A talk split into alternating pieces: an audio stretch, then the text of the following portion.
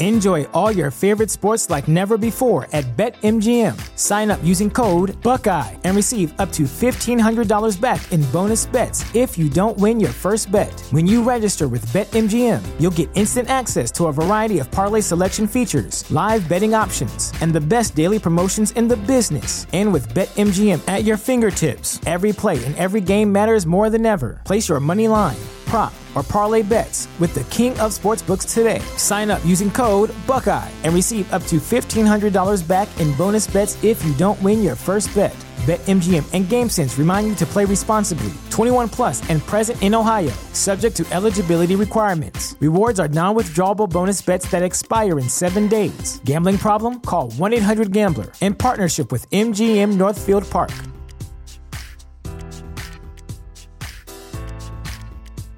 At Parker, our purpose is simple.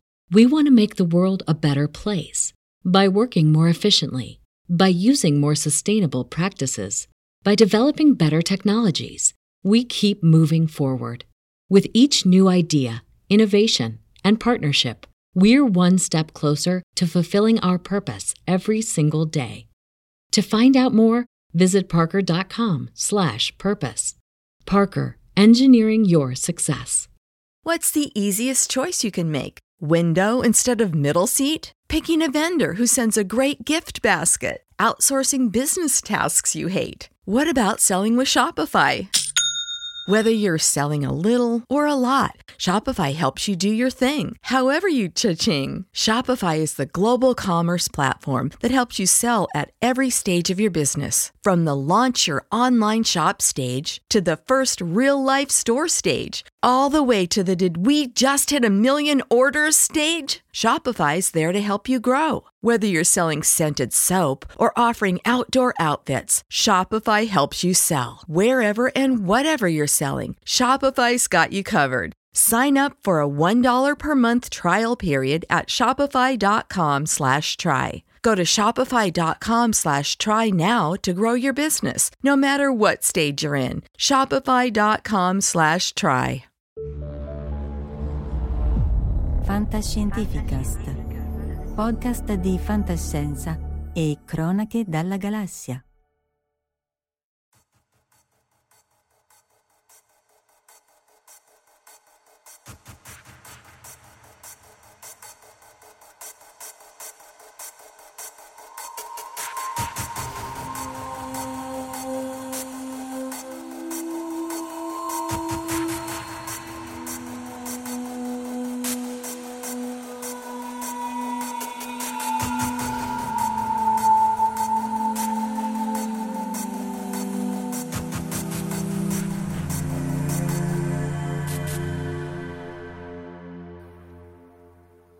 Eccoci live con i treni con Fabrizio Sebastiani e Marco Taddia. Cominciamo a salutare chi si è già collegato: Emilio Lesalvo, Cuni, Michele Sessa. Eh, sì, la live sui treni, Michele, stata già fatta l'anno scorso, forse anche più di un anno fa. Eh, è stata una delle prime, la facciamo vedere dopo, però volevamo tornarci dal punto di vista più tecnico. E poi Baby Minecraft, Corrado P e Giugiu Giarlo. Allora, prima un po' di annunci di servizio, appunto, come treni. Eh, saremo in ritardo a causa de, non, non, inerente alla nostra volontà.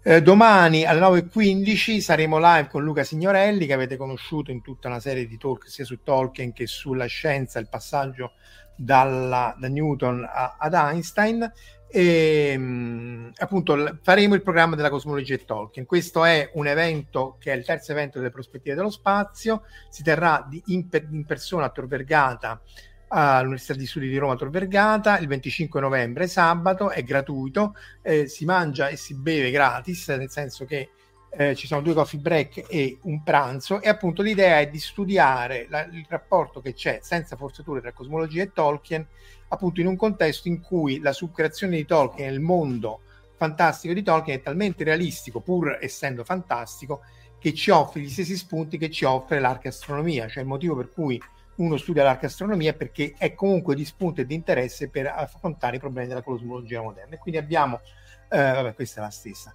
abbiamo la ehm, partecipanti sia che conoscono esperti di Tolkien, sia eh, cosmologi, astrofisici, astronomi, accademici De Vincenzo e così via, e quindi affronteremo queste, la relazione. Infatti non è la cosmologia di Tolkien, ma la cosmologia e Tolkien. E appunto domani con Luca Signorelli passeremo in, de- in dettaglio il, il, programma, i partecipanti, un po' come impostare la, la giornata. Se volete vi dovete iscrivere, purtroppo qui è molto piccolo, alle prospettive, prospettive punto dello spazio at gmail. Comunque se andate sul sito uh, che non c'è qua il sito comunque sul, nei link del, del, del, video ci sono i, i, vari, eh, i, vari, riferimenti e dovete mandare una mail per, per, registrarvi perché i posti sono limitati.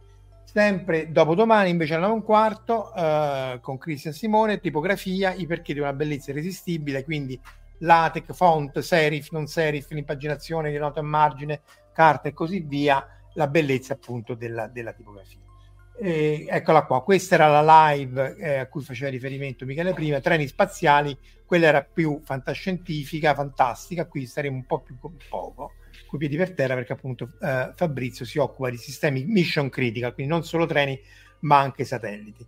Salutiamo nel frattempo Alberto Oliva, Marco eh, Ricci, questi due sono colleghi dell'INFN, Luca Nengin, eh, Gianluigi Gatti, eh, sappiamo a chi dare la, la colpa e poi Altadia.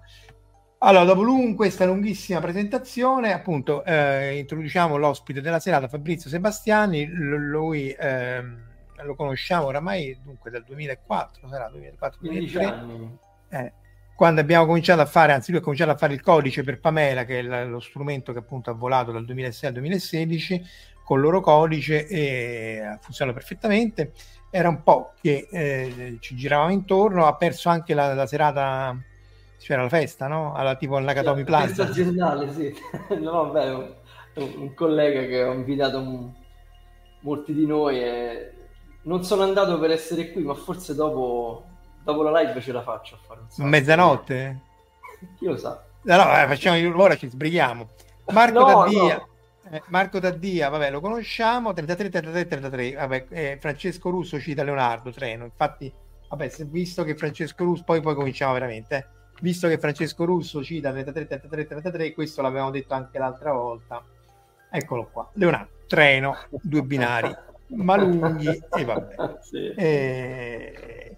questo è un grande classico però abbiamo le slide un po' più serie che adesso aggiungo di Fabrizio eh, molte le salteremo perché appunto sono sì. un, un, po' tecniche anche per questo, questa audience e poi Marco Dei ci racconterà le sue esperienze di, di treni perché ne ha fatte varie e molto interessante. Ma anche filmiche, eh, quindi non che ho mm. girato dei film, ma... Dopodiché faremo la domanda, ma questa secondo me è un film o un'avventura di Marco Daddia? Potrei Va farlo, vediamo. Salutiamo anche ovviamente chi ci segue offline o sul podcast di Omar che eh, era troppo stanco, oppure sul canale YouTube e ovviamente like, share e subscribe. Treni, hardware e software sui treni nello spazio e non solo. Fabrizio, tutto tuo. Sì, allora, buonasera, eh, buonasera a tutti. E, mh, mm, mi presento, io sono informatico, eh, fatto informatica a Roma 1 e mh, ho incrociato Marco e il suo gruppo eh, con Pamela nel 2006. Lavoro in un'azienda che un tempo si chiamava diversamente, oggi si chiama NIT ed è uno spin-off dell'NFN eh, fondata da Simone Cappesino e Mario Torelli nel gruppo di Nicola Gabibbo e Giorgio Parisi all'epoca si occupavano di APE quindi eh, all'epoca c'era il problema della VCD e quindi l'NFN aveva sviluppato un, uh, un supercomputer per l'epoca eh, molto avanzato. Poi l'azienda si è occupata di altro, oggi mh, dopo tanti anni insomma ci siamo, siamo finiti nel, nel campo ferroviario e nei sistemi mission critical abbiamo fatto qualcosa sia per l'avionico sia per, per, lo spazio, ma soprattutto oggi lavoriamo con i treni. Perché no, questi appunto mondi... su, su Lazio, Lazio si rade nel 2005, sì, sì, abbiamo fatto HPT1 2, sì, sì, sì, parecchie cose. Non, Tra l'altro so abbiamo fatto anche altre cose che non so. Sì, vabbè, appunto nel fuori onda non si ricordava nessuno di esatto, esatto. loro. Ma a parte questa cosa, già da dire che Bibo e Parisi sono due Nobel uno rubato, l'altro assegnato, perché quello che a Bimbo, come amiamo ripetere, è un, proprio un furto con scasso della lobby dei giapponesi di Kobayashi e Maskawa, eh, che appunto hanno fatto il triciclo, mentre Khabib ha inventato, la bicicletta, quello proprio furto con scasso. E Parisi ah. almeno quello l'ha, l'ha, l'ha, preso. Quindi insomma ha delle, delle assumi le responsabilità no no me le assumo già l'ho detto sul, sul podcast di, di Scientificast quello ma è stato Gellman che era quello dei quark che ce l'aveva con lui eh, di queste sono cose oramai note e, ehm, vabbè eh, però per dire appunto che le origini di questo spin-off dell'INFN era quando le schede parallele le GPU e non esisteva era tutto al di là del, del bene e del male e appunto per fare questi calcoli paralleli si sono progettati e costruiti da teorici cioè sono fisici teorici appunto del calibro di Cabibbo e, Parisi. Ehm, Cabibbo è stato anche presidente dell'INFN, tra l'altro. E si sono costruiti questo computer parallelo appunto per fare i calcoli delle forze forti. E altro micro siparietto comico, eh, comico per modo di dire, eh, in corridoio a Tor Vergata c'era ehm, le schede di ape che stavano in corridoio e, e le volevano buttare devono buttare perché bisogna pulire i corridoi, bisogna essere tutto pulito, eccetera, eccetera. E Gaetano Salini ha detto: Ma voi siete che abbiamo avuto anche lui come ospite, voi siete completamente pazzi. Ha salvato queste schede, infatti, poi le ha spedite al, al Museo dei Nobel a, a Stoccolma. Quindi, da, da, veramente da, dal, dal, differ- dal differenziato mm. al, al Museo dei Nobel a te Fabrizio, le responsabilità me le prendo io, tu rimani... eh, allora, intanto inquadriamo un attimo cosa vuol dire eh, safety, safety critical. Vuol dire sostanzialmente, e lo capiamo anche intuitivamente, no? che un sistema, eh, quindi non è solo software, ma è software e hardware insieme che funzionano, eh, non si deve scassare, cioè non deve, mh, mm, non deve creare danni però. Cioè se deve, tipo, pure scassare non deve ammazzare pure scassare, però non deve, eh, diciamo, fare, far morire la gente oppure creare seri problemi. Ecco, questa tabella qui si legge per colonne e possiamo vedere che ogni eh, categoria di, di, di, di tipi di cose che tendenzialmente possono creare molti danni eh, sono legate al tipo di danno che possono fare. Per esempio, ops, scusate, per esempio uh, un'automobile tendenzialmente può solo far morire persone, che non è poco.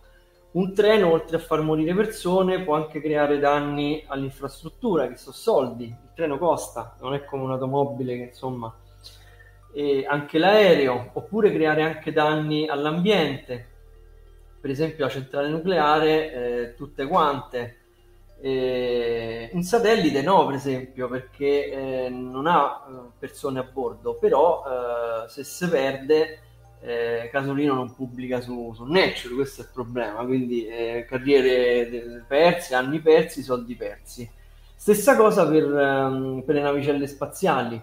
Eh, in quel caso il, la persona che lavora, quindi l'astronauta, è considerato ehm, come vedremo anche nella slide successiva, eh, un lavoratore e quindi potenzialmente si assume un rischio maggiore. Questo è normale perché non, è, non paga per andare ma viene pagato. Eh, discorso diverso che eh, affronteremo anche dopo sul turismo spaziale, per esempio. No? Che succede se faccio turismo spaziale? Beh, il fatto che i, le persone eh, pagano di più perché sono ricche eh, non è che li espone a un rischio minore come nell'aereo, perché nell'aereo eh, ci sono tanti civili che giustamente hanno, pagano il biglietto e hanno diritto a un rischio basso, ma chi eh, invece non paga è soltanto lavoratore e oltretutto eh, non è in un sistema certificato, poi vediamo che cosa significa, eh, si assume inevitabilmente un rischio maggiore. Questo per esempio ehm,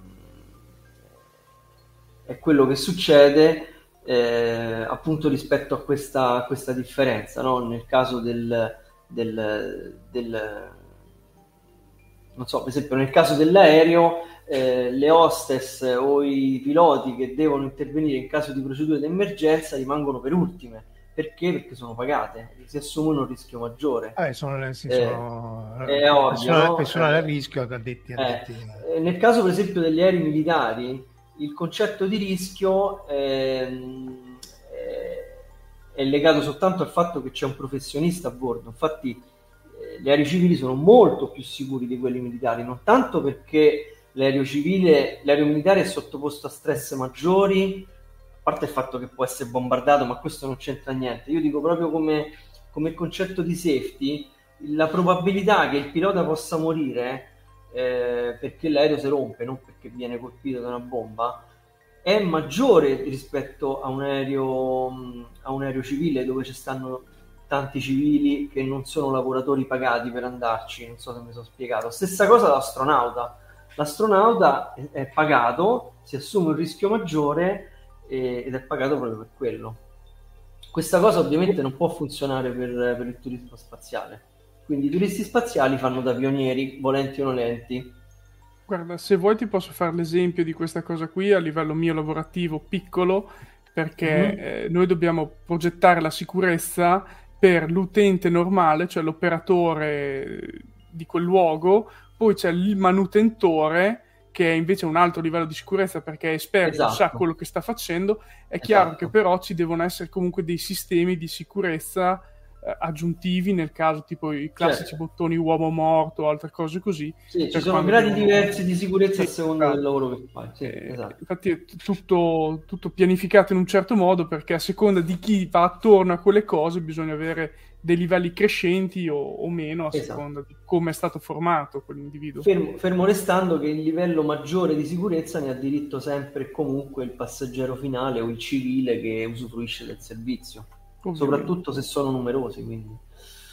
E questa slide semplicemente eh, ricorda che mentre eh, l'automotive, il railway e l'avionica hanno degli standard e dei processi di assessment, eh, lo spazio e quindi anche i turisti spaziali, ma anche per esempio chi fa i sottomarini, abbiamo visto la vicenda dell'Ocean Gate no? che è imploso, è esattamente la stessa situazione che c'è nel caso spaziale. Nessuno ti certifica un sottomarino o un... cioè la NASA i propri, i propri veicoli se li autocertifica da soli, non c'è un processo di assessment. Ma che, questo perché? Perché non c'è un mercato sufficientemente grande, un'esperienza sufficientemente vasta in termini numerici che tante ditte che fanno queste cose. Magari ci sarà in futuro, ma ancora non c'è e quindi Scusi, queste tipo di attività sono ba- intrinsecamente... Prego. Se mi permetti una battuta, cioè non c'è l'uomo del TUV che viene a, esatto. a vederti tutte le cose, ma, cioè, ma, io li faccio subito no. quei lavori lì allora, cioè, ditemelo. Perché, perché loro non, non, hanno l'esperienza per, sufficiente per poter fare questo.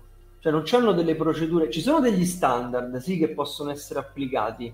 Per esempio in ambito spaziale ci sono degli standard, ESA, eccetera ma non c'è un assessment, cioè non c'è un processo di certificazione. Perché sono troppo pochi ancora. Sì, o comunque in altri contesti, quando tu mandi il payload nello spazio, c'è un processo di qualifica e accettazione. Sì, la qualifica è una cosa, ma la certificazione assessata, sì. tipo RINA o TUF, non c'è. Però devi dire che sono RINA o TUF, perché sennò... Magari puoi, Intanto... puoi, certificare alcuni pezzi, questo forse sì, ma il, la, la, navicella nel suo complesso no.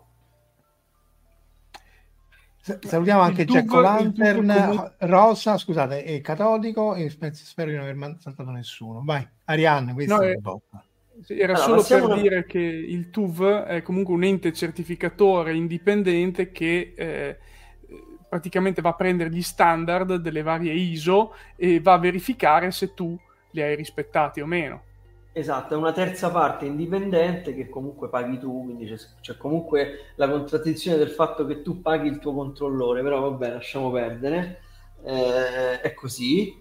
Vedi però anche la Boeing è la cosa, comunque, eh, il Max ecco, allora, allora, le slide sulla Boeing 737 non ce l'ho messe perché sennò non ho cioè, era, era, un caso giudiziario, quindi non tanto un eh, caso tecnico, quindi eh, ci voleva un avvocato al posto mio, allora lasciamo perdere, insomma.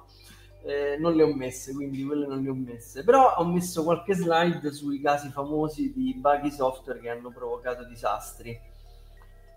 Questo qui è famosissimo, l'Ariane 6, l'Ariane 5 del 96, all'epoca era, era il, il il primo volo di Ariane. Il, ah, primo volo di Ariane, il primo volo di Ariane io stavo alla, a quella che al tempo si chiamava la Lab, che adesso è tale linea spazio di Milano, ah. facendo linea 2. Stava in un sotterraneo, c'erano questi che hanno invitato i giornalisti per vedere il lancio, c'era cluster, cioè il cluster, un, un, un, vari satelliti che dovevano volare informazione per studiare lo space weather. Saliamo su dopo un po' e dice, beh, andato il lancio? È scoppiato vabbè dai su mo non di però scemenze dai sono serio no guarda che è scoppiato veramente e appunto e perché è scoppiato perché hanno fatto eh, abbastanza risparmio ti devo trafficare con i cavi allora, Scusa Marco che ho dimenticato ho dimenticato il... Intanto sì, che lui traffica, allora io lo muto e chiediamo a Marco Raddia le sue esperienze con i treni, perché appunto tu hai fatto varie attività train related. Allora, sì, ho fatto varie attività perché sono in realtà un... Um, co- come si chiamano? Un... Um, eh, oddio, ci hanno fatto anche il film Train Spotters, ok, ce la facevo, e quindi mi piace anche quello. Però cosa ho fatto? Una ventina d'anni fa ho avuto la fortuna di vincere un concorso da macchinista delle FS eh, che ho poi deciso alla fine, cercando fortuna sul privato, di non, di non accettare. E avevo fatto tutti questi stage, mi era arrivata la classica lettera finite eh, le, le, superiori a casa dicendo ci sono questi posti delle FS, vieni se vuoi, e c'è questo mega concorsone il primo giorno ci siamo trovati tipo 300-350, era per la regione Emilia-Romagna. Ci siamo trovati tutti a Bologna e mh, mm, abbiamo fatto questo test. Saranno state classiche 200-300 domande anche lì da fare in una mattinata intera. Eh, di cultura generale, in realtà, logica e altre cose, quindi erano divise per argomenti, c'erano mi sembra quattro macro argomenti, li abbiamo fatti tutti e da lì sono stati selezionati i primi. Dopo si è andati gior- un'altra giornata a fare un colloquio prima di gruppo, poi ci hanno separati e hanno fat- ah, ci hanno fatto il colloquio singolarmente. E finito quello lì, avendo passato, si vede sia il colloquio di gruppo che quello eh, stranamente psicologico personale, sono andato avanti, questo, li ho gabolati bene qui, e sono andato addirittura a fare gli esami medici giù a Roma, Ro- eh, mi sembra vicino a Roma Ostiense. E anche lì, vabbè, tu, viaggio notturno per arrivare giù a Roma quel giorno lì è stata un'impresa sua, però insomma, è stato un mega concorsone gigante. Tra l'altro, un mio ex compagno di classe l'ha vinto, quindi ha fatto poi il macchinista per anni e adesso lavora invece in centrale operativa. Tra l'altro, c'è come la battuta scontata, però Marco tocca farla vi fidereste voi di un treno guidato da Marco Daddia? Sì, sì, sì, sì. Eh, al minimo vi dovete fidare per forza. Anche perché poi, subito dopo il Covid, mi avevano offerto un lavoro in centrale operativa a alta velocità a Bologna. Ok?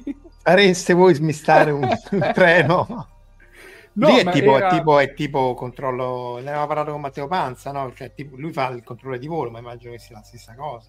Eh, lì era un po' diverso perché in realtà non ero proprio operativo nella gestione della movimentazione dei treni, ma ero nella parte di sicurezza, quindi nella gestione tut- da, da, centrale dell'arrivo di tutti i segnali dai PLC locali, nei vari smistatori e via dicendo, ehm, per vedere se tutto funzionava, quindi se eh, con i treni ad alta velocità per farli andare sempre più veloce, vo- ci sono bisogni di standard diversi, quindi sempre più eh, affidabilità e sistemi di controllo che impediscono ai treni di arrivare di- a certe distanze eh, l'uno dall'altro quando sono a certe velocità, li fermino in automatico e via dicendo.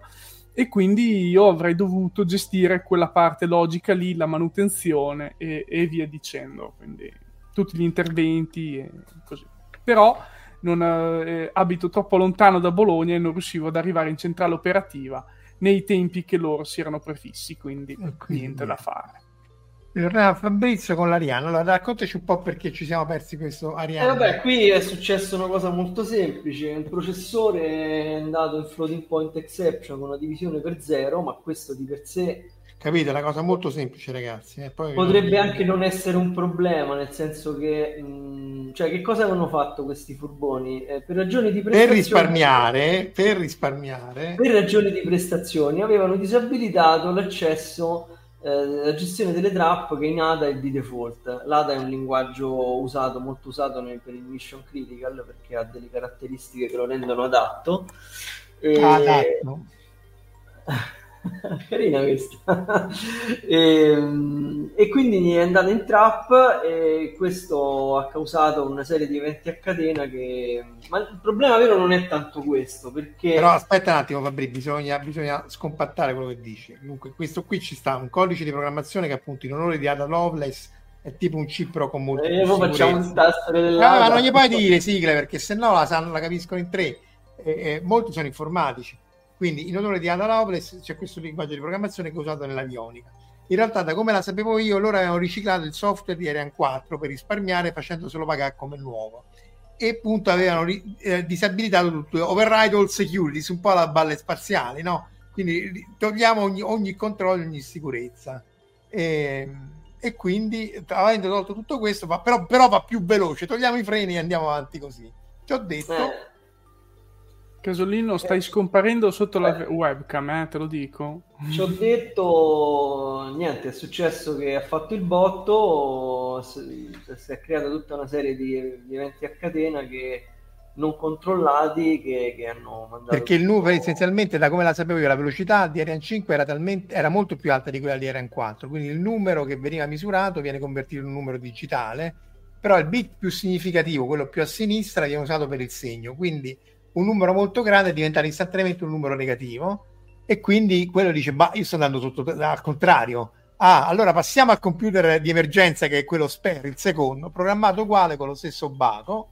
E, e, quindi dopo un clock ha fatto lo stesso errore e l'hanno dovuto far saltare, non è, non è esploso lui. Tra l'altro questo l'hanno capito dopo molto tempo facendo le indagini, ovviamente non lo potrai mai sapere se è veramente andata così, però, però sì, probabilmente. Sì. sì, ma insomma poi esattamente dichiara come il Polius. Il Polius no, il Polius era la stazione da battaglia, la morte nera della fine dell'Unione Sovietica che era stata lanciata con Energia. Energia andò su bene, che era lo stesso razzo che doveva lanciare lo shuttle russo Buran andò su bene Borus ma avevano montato al contrario un giroscopio quindi quella invece di girare eh, 180 gradi girò di 360 gradi come spesso dicono i politici. Ah dobbiamo fare un giro a 360 gradi. E quindi ritornò e accese i motori e ricadde, e ricadde nel, nel, nell'oceano. E... altro esempio famoso è il Mars Climate Orbiter del 98 in cui qua eh, quello che è successo è che c'erano due sottosistemi, uno che misurava l'accelerazione e che evidentemente parlava con un altro sottosistema, che però usavano unità di misura diverse, uno libra forza secondi, l'altro Newton, insomma uno usava il sistema imperiale, l'altro usava eh, quello internazionale, le due la logica ovviamente non si sono so capite e la sonda si è schiantata su, su Marte. Sì, perché ognuno pensava che l'altro, figuriamoci se quello è così cretino da usare l'unità di misura imperiale. Eh, però qui il problema, diciamo qua, con un occhio dell'ingegnere, diciamo che il problema non è tanto quello, so che viene, viene, spontaneo e naturale dire ma porca miseria usiamo sempre il sistema internazionale, però il problema qui è che non hanno fatto i test di integrazione, perché mm. se l'avessero fatti se ne sarebbero accorti. Quindi il problema è che quei due sistemi non hanno mai dialogato, o non hanno mai dialogato veramente, o se l'hanno fatto l'hanno fatto in modo insufficiente. Ma tu qui scrivi non problema. certo l'uso del sistema imperiale, certo se il sistema imperiale però eh. fosse eh. nuclearizzato da or- in, in orbita fosse reso illegale, peggio della droga, e, eviteremo però, però vedi, il fatto che tu non avevi eseguito i test poteva evidenziare benissimo un altro tipo di problema. Quindi eh, il problema è che non è, non hai, non è, il problema è che questa cosa non è emersa a terra, questo è il problema. Mm. Non è il fatto che tu, perché succede sempre che tu hai un sistema che, che, che usa unità di misura e poi ce n'è un altro che che invece la riceve, lavora in un altro formato. No, ma anche il cablaggio, i pin, di, di, di, tutto, no? Perché io ovviamente faccio il eh. pacco A, tu fai il pacco B e, quindi... e, nessuno, e nessuno si pensa, dice, ma quello che sta a fare? L'integrazione esatto. dei vari sistemi è che è sempre... Esatto, esatto. Il problema qui è la mancata integrazione, non è l'uso di, di unità diverse, perché si trovano continuamente conversioni di unità nei programmi, quindi è una cosa. Sì, però pounds per square inch è proprio una cosa che grida vendetta. Cioè, diciamo, lo so, lo so. Varo, Varo, dove sono le mie legioni? Perché non gli avete insegnato la civiltà a questi? È vero, è vero. E poi c'è il caso famosissimo del TRH25 che era un, uh, un, um, una macchina per radioterapia combinata che funzionava sia a raggi X che a fascio di elettroni ed era praticamente un merge di due macchine precedenti, una che andava solo a fascio di elettroni e una che andava solo a raggi X. Dice, vabbè, facciamone una che fa tutte e due. E, hanno un po' riciclato software da una parte e dall'altra, ma quello che è peggio è che hanno fatto una cosa veramente porca, cioè questo è il caso forse più documentato della storia dell'ingegneria del software, perché presenta tutte insieme tante cose che non si dovevano fare, cioè non è soltanto uno, due, tre cose che uh, per sfortuna hanno funzionato male, no, era tutto, proprio tutto sbagliato. E praticamente che succedeva? Che quando il fascio di elettroni veniva eh, rilasciato al massimo della potenza, eh, per poter convertire, eh, convertirsi da X aveva bisogno di un bersaglio in tungsteno che faceva da diffusore, collimatore, tu Marco le sai meglio di me queste cose, eh, però quando il fascio di elettroni era a massima potenza necessitava del, di, questo, di questo diffusore, altrimenti veniva sparata una quantità enorme di, di radiazioni a fascio di elettroni. E comunque faceva anche l'assorbitore oltretutto. Quindi, esatto, e poi faceva in modo che il fascio di elettroni diventasse la GX, che era quello che ti interessava. E, risultato che per, per, il problema che poi andiamo a vedere la slide successiva, ehm, per il, il, questo, questo bersaglio di tungsteno non veniva frapposto, il fascio di elettroni partiva comunque alla massima energia e il paziente si beccava dai 13 ai 20.000 rad quando invece al massimo se ne, se ne doveva prendere 100 o 1000 a seconda della dose prevista dalla terapia. Sono morte tre persone e tre con gravi lesioni. La mia eh, domanda è: ma indagato... non, hanno fatto i test pre, cioè, di, di funzionamento meccanico? Cioè, io mi allora, dire allora, prima di metterci un allora, uomo sotto. Qui, cioè... qui hanno fatto non una, tante cose. Mm. Allora, quello che è successo è questo: il terminale che funzionava con una normalissima tastiera dava un errore.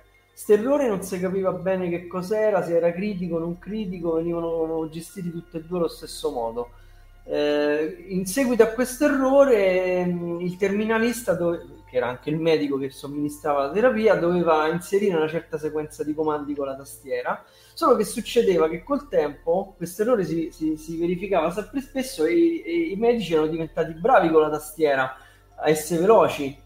E essendo veloci, questo mandava in, uh, creava quella che si chiama una race condition, cioè una, un errore di sincronizzazione fra il terminale, il programma che controllava il terminale e il sistema centrale che era un PDP-11. Questo creava a sua volta delle race condition su delle variabili critiche che non venivano più sincronizzate rispetto ai task, quindi venivano messi valori a cacchio nel sistema, insomma alla fine quel divertore non si è, frapposto e veniva sparata la, la potenza massima. Eh, sono andati a indagare e hanno trovato un casino, cioè tanti tanti errori tutti insieme che hanno fatto letteratura su che cosa non bisogna fare in un, in un sistema mission critical per quanto riguarda il software, ma non solo il software. Per esempio, ehm, hanno trovato che non, è, non, avevano usato un sistema basato, cioè non avevano progettato basato su requisiti, ma così un po' in modo approssimativo, senza tracciare i requisiti oppure avevano fatto scrivere il software solo tutta una persona. Il software a sua volta era stato derivato dalle versioni precedenti delle, dei macchinari simili, che però funzionavano diversamente, e quindi questo riadattamento non è stato fatto, non è stato fatto un po' così, alla, alla, alla prendere a martella, a martellate, senza criteri di ingegneria. Oppure eh, ci fu un overconfidence addirittura dell'azienda che non credeva alle cose che gli riportavano i medici dei malfunzionamenti, questi dicevano no, no, non ci hanno capito niente, che stanno a dire. Uh, quindi sottovalutazione delle, delle, lamentele del cliente, perché questi si erano già lamentati che non funzionava questo sistema. Eh, oppure i test erano stati fatti in modo molto approssimativo, senza tracciamento, non c'era differenza tra gli errori critici e non critici nel manuale, il manuale non si capiva niente, non era chiaro eh, insomma, tutto sbagliato. Il che per la cosa era... medica, cioè voglio dire, esatto. finché... Eh, cioè, eh... Il programma era stato scritto in assembler, cosa che per carità si può fare, però va fatto con molta accortezza. Magari l'assembler lo, lo, limiti alle cose più necessarie, non è che scrivi tutto in assembler. Ecco, Ma tutto in assembler qui... direttamente. Cioè ci hanno messo eh, gran parte era in assembler gran parte era in assembler beh considera che all'epoca c'erano molti programmatori che venivano dalle generazioni precedenti ed erano abituati a, programmare assembler. Sì, vabbè, ma se fai un firmware però... volendo in, in assembler, non, non fai il software operativo, cioè... Eh certo. Eh certo, si sbizzarriscono le domande, ma un call out infatti, dice, infatti dopo questo caso qui hanno emanato tutta una serie di norme non solo in ambito safety ma in ambito medicale proprio per, eh, per ovviare a questi problemi che cos'è la sicurezza? Eh, qua c'è una definizione, noi abbiamo che in italiano sicurezza vuol dire sia safety che security in inglese, per questo motivo si, si tende sempre ad usare la parola inglese perché è più specifica, infatti safety riguarda lo stato eh, di preservazione da un pericolo e viene in genere da una condizione interna, mentre invece la security è la protezione da fattori esterni, quindi crimine, violenza e cose. Poi ci sono anche altri aspetti che magari sorvolerei, però sono interessanti per chi li vuole approfondire, poi magari le slide le possiamo anche mettere online. Qui c'è anche un terzo, un terzo, un terzo di Leonardo. Sì, no. Ah no, uno su tre, due su tre. Sono molte, molte differenze interessanti che riguardano per esempio lo stato emozionale, il campo d'applicazione, le responsabilità, l'approccio, però sinceramente andrei avanti perché ci sono cose più interessanti. È troppo tecnico persino per il Sebastiani, pensate Esatto. Allora, vediamo un po' il, il, termine di degrado. Che cos'è il degrado? Un concetto fondamentale che significa in sostanza che il sistema sta con la spina e sono safe. Che vuol dire? Ehm, che io posso andare in uno stato che è detto sicuro o degradato senza perdere in sicurezza, quindi in modo sicuro, e senza fornire energia esplicita al sistema. Quindi vado nello stato di minima energia gratis. E poi vediamo che vuol dire. E questo Il ci servirà quando ci sarà. Cosa, quando eh? ci sarà Rise, dico ci servirà quando ci sarà Rise of the Machines, quando esatto, l'intelligenza esatto. artificiale proverà a dominare il mondo. Il fungo no, d'emergenza, so, premilo. Allora, l'esempio, l'esempio più, più, più, evidente di questa cosa è l'ascensore. Perché l'ascensore non sentiamo mai notizie che si è rotto il cavo dell'ascensore, sono morte 10 persone? Come mai? Perché nel 1800, quando si cominciava già a sapere come costruire palazzi alti a New York, insomma in America, eh, c'era un problema. Dice, ma chi li fa questi palazzi alti se poi eh, i montacarichi e non fanno che, che rompe se, e cascano. Oh, ti abbiamo perso Fabrizio. Non sei abbastanza safe. Sì, il microfono, il microfono, è morto. È il finito. microfono è morto, Fabrizio. Intanto che il microfono è morto e lui continua a parlare imperterrito. Marco, un'altra, un'altra, un'altra avventura sui treni. Un'altra avventura sui treni. Allora, Niente, so, passiamo, passiamo. Ah, beh, posso raccontare niente, l'abbiamo perso. Sta vai, vai, tu, racconta intanto però. no, ehm, dicevo, siamo... Non ti sentiamo, Fabrizio.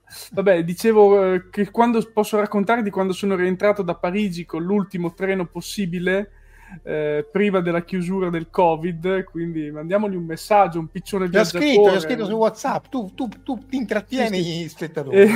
io, io mi, occupo, mi occupo delle Praticamente seguire. sono riuscito a tornare dal Giappone, che vivevo là, direttamente con l'ultimo treno prima che mi chiudessero anche la Francia e quando sono arrivato a Milano, in una Milano totalmente deserta, di notte ho dovuto riprendere poi il mattino dopo il treno... Eh, il treno da eh, Milano fino a Bologna, totalmente vuoto, semideserto anche quello. È stata un'esperienza un po' particolare anche perché era veramente un, un TGV per tornare in Italia, carico di gente che quasi disperata per tornare all'ultimo momento. Sì.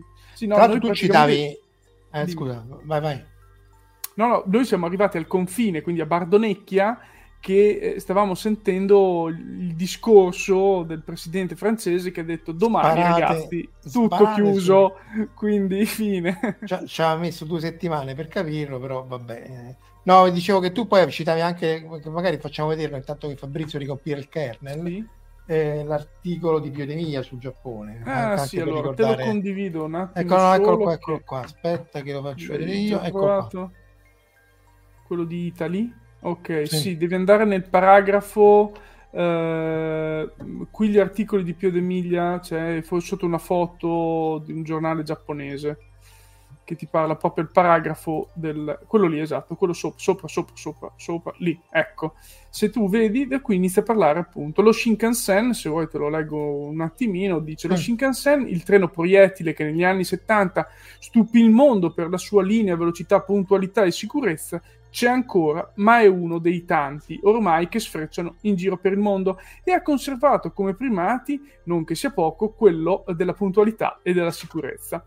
Per il resto, a prestazione è stato superato dai treni europei, cioè anche quelli italiani vanno più veloci degli Shinkansen, e soprattutto cinesi eh, che hanno comunque già anche loro il maglev ed è inutile che, eh, insomma, adesso faccio un piccolo riassunto, che il Giappone abbia fatto il record di velocità di oltre 600 km/h per un maglev su una linea che non si sa se mai vedrà la luce, perché la Tokyo eh, Nagoya probabilmente vedrà la luce nel 2032, mentre la linea finita per Osaka forse nel 2050, ma già lì credo che non andranno oltre. La Cina invece sta facendo, ha sviluppato... Sì, in realtà ne ha fatto solo uno di Maglev all'aeroporto di Shanghai e non serve assolutamente a niente. Sì, assolutamente e... niente, però la Cina è passata da zero linee ad alta velocità di 20 anni fa a 40.000 km, se non mi... no, 14.000 sì, sì. km di linea ha ad avuto, alta velocità. Ha avuto un boom rapidissimo. Questo sì, quindi... ricordiamo Pio D'Emilia perché appunto è un caro amico, giornalista scomparso di recente, esperto di Giappone, la cosa... Um dolce amara è che ogni volta che c'è un evento sul Giappone o Corea, insomma dell'Est Asia, non, tanti dicono ma chissà che avrebbe detto Pio su questa cosa qua. Eh... Sì, infatti anch'io me lo stavo richiedendo l'altro giorno che mi è ricapitato sotto questo articolo, l'ho riletto un po' velocemente e per quello mi sono ricordato questa parte dei treni e mi sono chiesto chissà cosa direbbe adesso di certe cose lì e effettivamente mi sono reso conto che un giornalista come lui a me manca soprattutto sì. per quella parte del mondo per coprire le notizie da lì. E... anche perché poi spesso magari uno non si trova in... noi insomma noi abbiamo cominciato no, a litigare ma a discutere sul nucleare. Tu ti potevi non trovare in, in, in, accordo con lui ma lui era uno che ti stava a sentire qualunque fosse sì, la posizione. Sì. riusciva a parlare con per... Mm, una persona con cui riuscivi a dialogare ad averci un discorso comunque costruttivo sebbene su due parti diverse molto sì, sì. Poi, poi, poi, uno che stava sul pezzo perché non si è fatto solo appunto Fukushima il Giappone si è fatto tutti i migranti della, della rotta del, della Grecia da Lesbo in su si è fatto tutto il terremoto di Amatrice andando nella neve e così via era uno che stava finché si è fatto Hong Kong sì. Sì, eh, Hong Kong sì sì sì si è fatto eh. casare a Hong Kong cosa che peraltro per uno con, con le sue condizioni respiratorie non è che fosse proprio il massimo insomma era uno eh, ed era anche divertente anche come, come andava a rompere le scatole alla gente proprio la security, quella che diceva Fabrizio. Fabrizio ha ricompilato il kernel, Fabrizio è un Linuxare, inutile che citate Windows perché lui piuttosto si ammazza. E quindi sì, giustamente sta, anche, fra l'altro. Sta scaricando, sta scaricando l'ultima release di Linux per ricompilare il kernel. No, ma c'era una chiavetta di fianco, ha caricato la chiavetta al boot di sistema automatico ed è, ed è partito così.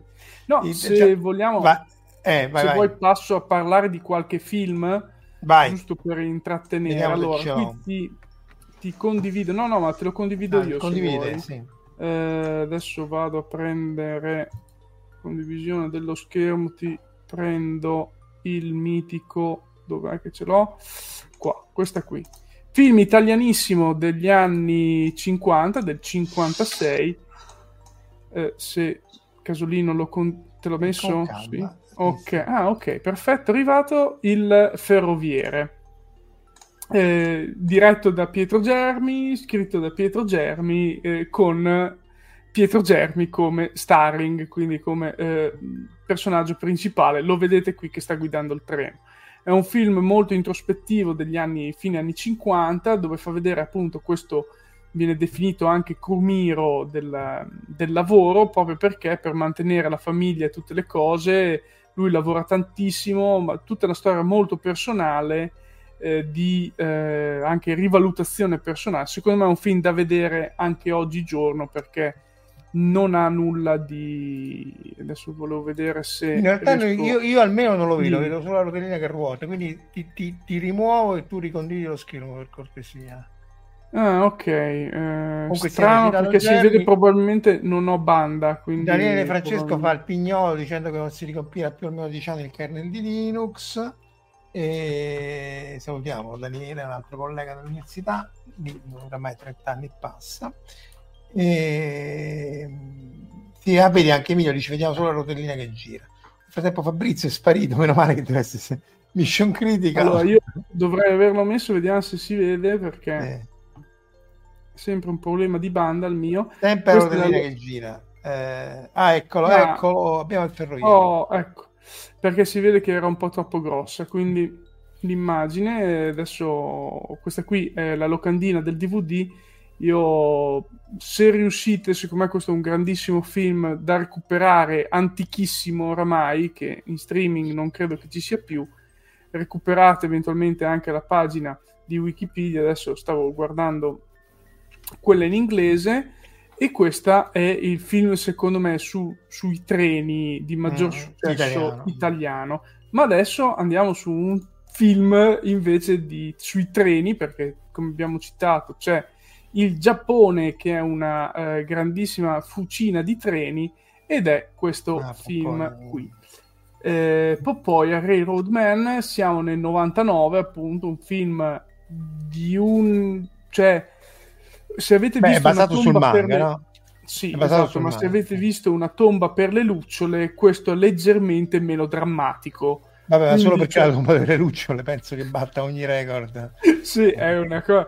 Ma questo gli è subito dietro, eh? non è che quello lì. Sì, però la tomba delle lucciole dopo 10 secondi io comincio a piangere, e non solo io tutti, cioè sì, sì, no, no, eh, 15 secondi. Io, io, mi ricordo che vabbè, eh, questo qui è comunque. Questo un... pure è bello. È un manga bellissimo e appunto ne hanno tratto il film che io ancora non ho visto. Sì. Il manga, però, insomma, è molto. molto il film, se lo riesci a trovare, è bello. Io diciamo che sono riuscito a trovarlo all'epoca e me lo conservo gelosamente.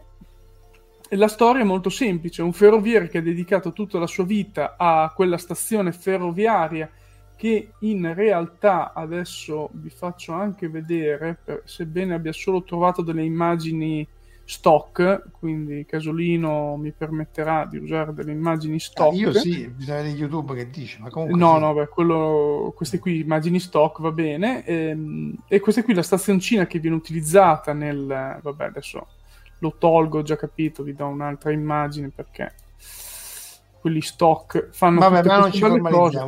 Vabbè, dicevo che appunto c'è uh, questa stazione da cui l'hanno ripreso e tutto quanto e parla della vita di questo ferroviere che ha dedicato tutta la sua vita perdendo praticamente la figlia, la moglie fin da piccolo e tutto quanto per dedicarsi totalmente a fare il suo lavoro e vicino alla pensione in una linea che oramai è in decadenza perché non c'è più il, la necessità smesso. di estrarre il carbone, quindi eh, la città sta andando totalmente in, in rovina, cioè sta invecchiando come tantissime città probabilmente eh, nella campagna giapponese.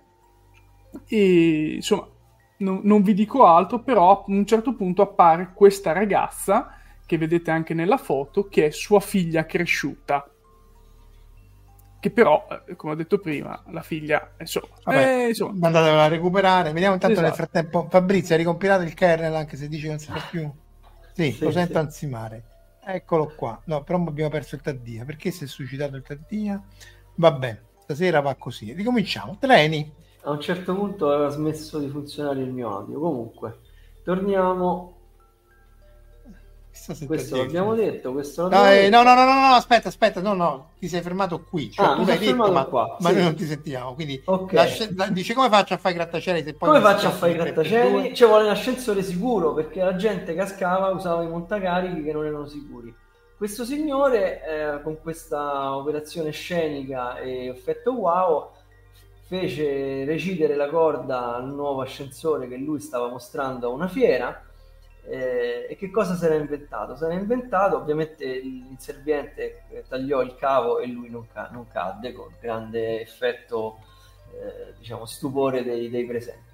Che cosa aveva inventato? Aveva inventato il primo sistema a sicurezza intrinseca, cioè invece di far scattare un, un sistema di sicurezza che doveva essere energizzato nel momento in cui serviva, faceva il contrario, cioè faceva in modo che veniva caricata l'energia nel momento in cui in, nello stato normale di funzionamento. In caso di eh, rottura l'energia veniva rilasciata spontaneamente e quindi con una ruota de- con una con una come si dice una, un dente di sega insomma ai lati oh, sì, sì, veniva agganciata perché la molla veniva eh, rilasciata. Questo, questo è il principio signor Otis, tra l'altro ancora adesso ci sono gli ascensori Otis, sì, eh, eh, come quelli Schindler, non so se c'è sì, versione con quelli sì. Schindler's List. Sì. E, e, appunto qui e questa è anche la logica di molti dei treni, cioè io spendo energia. È esattamente la logica del freno del treno, perché il freno del treno come funziona? C'è una linea di condotta che attraversa tutto il treno, un, sono due tubi, uno di mandata e uno di ritorno, eh, tipicamente ad aria compressa e, che viene compresso dai compressori ovviamente quando il, il compressori il di cavalieri. quando il treno è normalmente in funzione in caso di rottura oppure se stacca un vagone qualunque cosa la pressione viene, eh, viene rilasciata e il, tre, e, il freno, e il freno viene rilasciato. Cioè è praticamente un freno al contrario eh, normalmente sì, il sistema dice al freno non frenare, non frenare, non frenare, non frenare se qualcosa si rompe, il sistema frena. Ah, fa- faccio un esempio più pratico. È un contatto che normalmente è chiuso, ma quando il sistema è in funzione lo tiene aperto e non ha problemi. Appena togliamo l'energia o l'aria, esatto. quello che è, questo si chiude in automatico perché è il suo stato naturale. Quindi... Il suo stato naturale, quello che ho chiamato di minima energia, esattamente. Sì, sì, esatto. Esattamente. Scusa, se l'ho detto forse era più semplice. No, no, l'hai spiegato, dicono, dicono anche i treni dei camion e degli autobus hanno questa logica qua, ossia appunto una logica all'opposto, nel senso che se io spendo, spendo energia per andare avanti, se non spendo energia mi, mi blocco per sicurezza. Esatto. Safety. Perché usiamo il treno? Beh, il motivo è energetico, ovviamente. Uh, il treno ha basso attrito perché il contatto delle rotaie con i binari è piccolo, eh, sono ruote di ferro, però eh, essendo di ferro deve essere un, un, sistema piano per poter dare comfort a chi ci sta sopra. Quindi basso attrito, piani inclinati lievi, quindi grandi masse spostate, bassi consumi, eh, però che devo pagare? Eh, devo pagare lunghi tempi di frenatura non so se avete mai notato eh, nei vagoni c'è scritto, vagoni, treni, insomma c'è scritto peso reale e massa frenata, un tempo si chiamava peso frenato. Che cosa vuol dire? Vuol dire che è la massa che viene frenata completamente eh, partendo da 100 km orari nello spazio di un chilometro. Normalmente questa massa è un po' più bassa del peso reale, quindi vuol dire che quel treno lì in particolare, quello che vedete, ma anche quelli che ho stanno stili sulla slide, vuol dire che freneranno in uno spazio maggiore di un chilometro, quindi tipicamente un chilometro e 100, un chilometro e 2. È tanto, perché 100 km all'ora non è, cioè è, è, un bel po', ma non è proprio la massima velocità a cui va un treno. Immaginate un treno ad alta velocità che va a 250 km all'ora, che spazio di frenatura può avere. Anche Quindi perché va col dire... quadrato della velocità, non col esatto. E quindi, eh, esatto, va col quadrato. Mi pare che c'è una formula empirica che è il quadrato della velocità fratto 152, non so perché. Forse è un prodotto di, di qualche coefficiente. E, ehm, e quindi che significa che il treno non si guida a vista, quindi non c'è mai il tempo di frenare e quindi, e quindi si guida alla cieca e quindi ho bisogno del segnalamento ferroviario quindi i, i segnali, volgarmente detti semafori, non dite semaforo a un ferroviere perché vi, ah. vi uccide. Ah, ah, ah, sì. eh, si chiamano segnali, anche, anche, gli scambi non si chiamano scambi, si chiamano deviatori.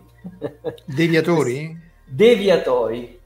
Deviatori? Ah, ah. Deviatori, deviatori, deviatori e segnali. Eh, vabbè, insomma, mh, ci siamo capiti, c'è bisogno di un sistema che assicura al treno che cammina in sicurezza, questo è il punto, perché non è che, non è che il macchinista si accorge che c'è una macchina sotto al passaggio livello e frena. Non frena, cioè semplicemente può anche non frenare, non cambia niente. Eh, perché non c'è proprio spazio per poterlo fare. Eh, allora, mh, c'è uno standard europeo che è interessante, che si chiama RTMS, che è praticamente che ha due funzioni, uno quello di eh, ottimizzare il sistema ferroviario e due quello di rendere interoperabili i sistemi eh, inter, interfrontalieri. Quindi un, un, tempo, tanti anni fa, che succedeva che il treno che andava al Brennero doveva fermarsi e i vagoni venivano staccati e messi sull'altro locomotore perché magari nello, nell'altro stato c'era una linea con tensioni diverse, con standard diversi, il locomotore doveva essere diverso e il macchinista doveva essere diverso. No, Quindi ma c'è ancora questo, eh? cioè è differenze di voltaggi, via e così, e comunque... Sì, però, però aspetta, aspetta, aspetta, che, si, che, succede però? Che i locomotori, avendo diciamo montato ehm, motori multi, multitensione, non so bene cosa, hanno fatto sì che praticamente ma questo perché questo, quella è stata la tecnologia che ha fatto sì che eh, si poteva fare eh, diciamo, viaggi trasfrontalieri senza cambio, ma sempre in un'ottica diciamo, eh, di non standardizzazione, quindi in modo transitorio. L'ETMS vuole superare tutto questo e fare in modo che, ehm, che tutta la rete europea sia standardizzata. Eh, in particolare l'ETMS si focalizza sul segnalamento. Quindi che significa? Ci sono vari livelli. Livello 0 vuol dire livello nazionale, quindi non c'è l'ETMS. L'Eurobalise, che è il livello 1, vuol dire che ci sono queste balise, poi vediamo come sono nella fotografia, in sostanza sono delle boe messe, montate sui binari che il treno passa e per induzione elettromagnetica con un'antenna le legge, sono del tutto passive, e legge dei dati che gli dicono eh, le informazioni sul tratto, cioè gli dice guarda che dopo ci sarà una salita di tot percentuale che durerà tot, la velocità massima nel tratto seguente è tot, quindi tutte le informazioni che tu, che una volta il macchinista vedeva con i segnali, adesso gli arrivano direttamente in elettronico al bordo del treno e il macchinista deve fare sempre meno cose. Poi c'è il livello 2 che invece di usare ehm, oltre ad usare le balise usa anche l'Euroradio cioè un uh, eh, GSM sostanzialmente una rete dedicata non è ovviamente il GSM che usano la telefonia pubblica. Eh, perché questo? Per dare informazioni più, ehm, più fresche sullo stato futuro della tratta. È solo un'ottimizzazione non, può anche non funzionare, non succede niente. Però se io so in precedenza che il segnale successivo è, è rosso è verde, posso andare più veloce o più piano senza mettere eh, in, in, in, pericolo la sicurezza. E quindi posso andare più, posso mettere più treni perché la frequenza è maggiore, eccetera, eccetera. Tutto il problema che abbiamo in Europa, in sostanza, è quello di mettere più treni nelle stesse tratte perché non abbiamo più spazio per fare altre, altre ferrovie, no? abbiamo visto quanto è difficile. Quindi tutto l'obiettivo è quello di rendere più capaci le tratte che già ci stanno. A parte vabbè l'alta velocità, noi parliamo tanto di alta velocità, ma in realtà l'alta velocità è una piccola parte di tutto il tratto ferroviario per quanto importante sia. Il grosso della, della merce, delle cose, va tutto su linee tradizionali ed è lì che si gioca la partita vera in termini di, di come dire, di, di, di magnitudine, diciamo, di, di, merce trasportata, di passeggeri complessivi. Beh sì, compattando Perché... tutti i treni l'un l'altro, alla fine ne, ne esatto. fai di esatto. più, come ne fai di più, che senza compromettere a tre minuti uno dall'altro. Eh certo. infatti il livello 3 fa, fa questo, cioè va ancora più avanti elimina del tutto i segnali e il treno eh, questa, eh, diciamo, parla soltanto col, col, col, radio, col radio. Poi esiste anche un livello 4 che è del tutto ipotizzato, futuribile, eccetera, in cui addirittura il treno parla con l'altro treno direttamente. Spostali tu, no, spostali tu, come la Esatto. barzelletta della porta aerea e del coso. Ecco, queste sono le, le balise. Non so se le avete mai viste, nelle stazioni in genere si vedono. Sono queste boe gialle o a volte verdi, dove dentro è codificato un telegramma, due telegrammi, uno in una direzione e uno nell'altra, perché se il treno va in una direzione c'è l'informazione, se il treno va nell'altra c'è un'altra informazione che riguarda la tratta successiva, no? E sono Quindi- passivi. e sono passivi, quindi non devono essere alimentati, o meglio, possono essere sia passivi che attivi. Nella foto centrale c'è l'immagine sia di uno passivo che di uno attivo. Vedi, quello giù in fondo è, è- è passivo, è attivo perché è collegato a, a- e quindi praticamente sostituisce il, il segnale, il semaforo, diciamo.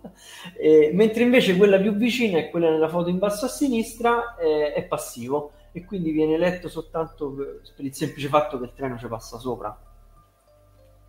E questo gli dà tutta una serie di informazioni, gli dice guarda che la curva di frenatura è questa, la velocità massima è questa, eccetera, eccetera. Una Un copilota.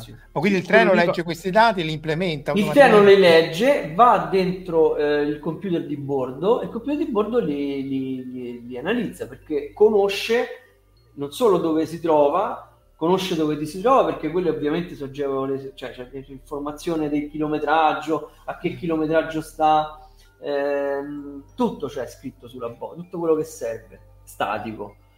Se la boa è dinamica è anche dinamica, quindi c'è l'informazione del segnale, quindi di curva di frenatura e quindi il bordo è in grado di prendere tutte le decisioni del caso, imposta la velocità massima, sa se può aumentare la velocità perché il segnale successivo è verde e così. Ma quindi è automatico, cioè il macchinista Tutto automatico. fa- non fa il niente, macchinista cioè- praticamente non fa più niente. Eh. Nel livello 2 del, del- il macchinista deve solo frenare alle stazioni.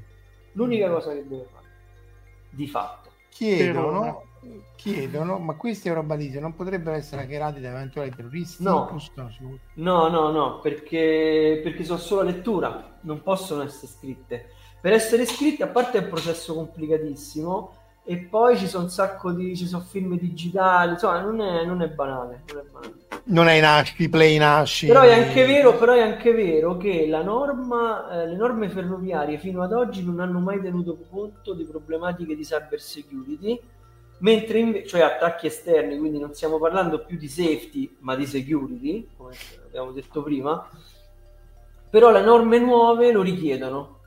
Le norme nuove lo richiedono, quindi vuol dire che nei prossimi 10, 15, 20 anni cominceremo ad avere sistemi che tengono in conto anche queste problematiche.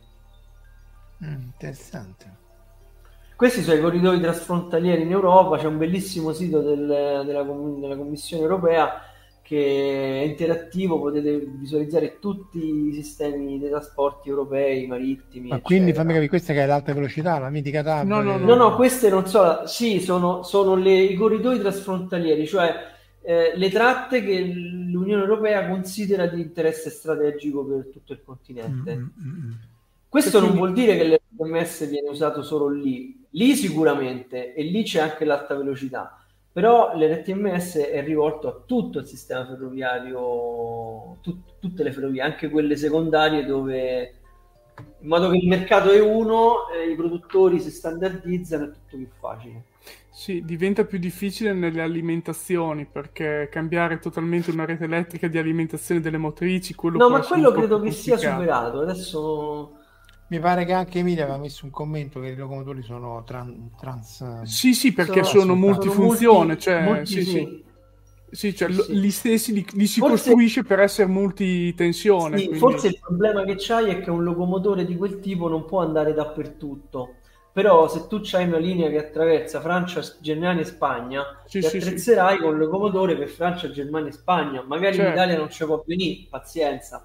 Ma questo non è un grosso problema. L'unica cosa che cambia, ho preso recentemente la linea del Brennero, che è quella ad alta velocità finirà l'anno del mare, il giorno del poi, vabbè, quella normale l'ho presa e mh, l'unica cosa che cambia è che ci sono gli operatori della Trenord nella parte italiana che quando arrivano al Brennero scendono e salgono quelli della, de- dell'OBB, quindi austriaca. e ma poi quello lo fanno anche in, Germania. in Questo per Giappone. ragioni diciamo di sovranità, di, di- di- di Sì. competenza, di, se- di sicurezza.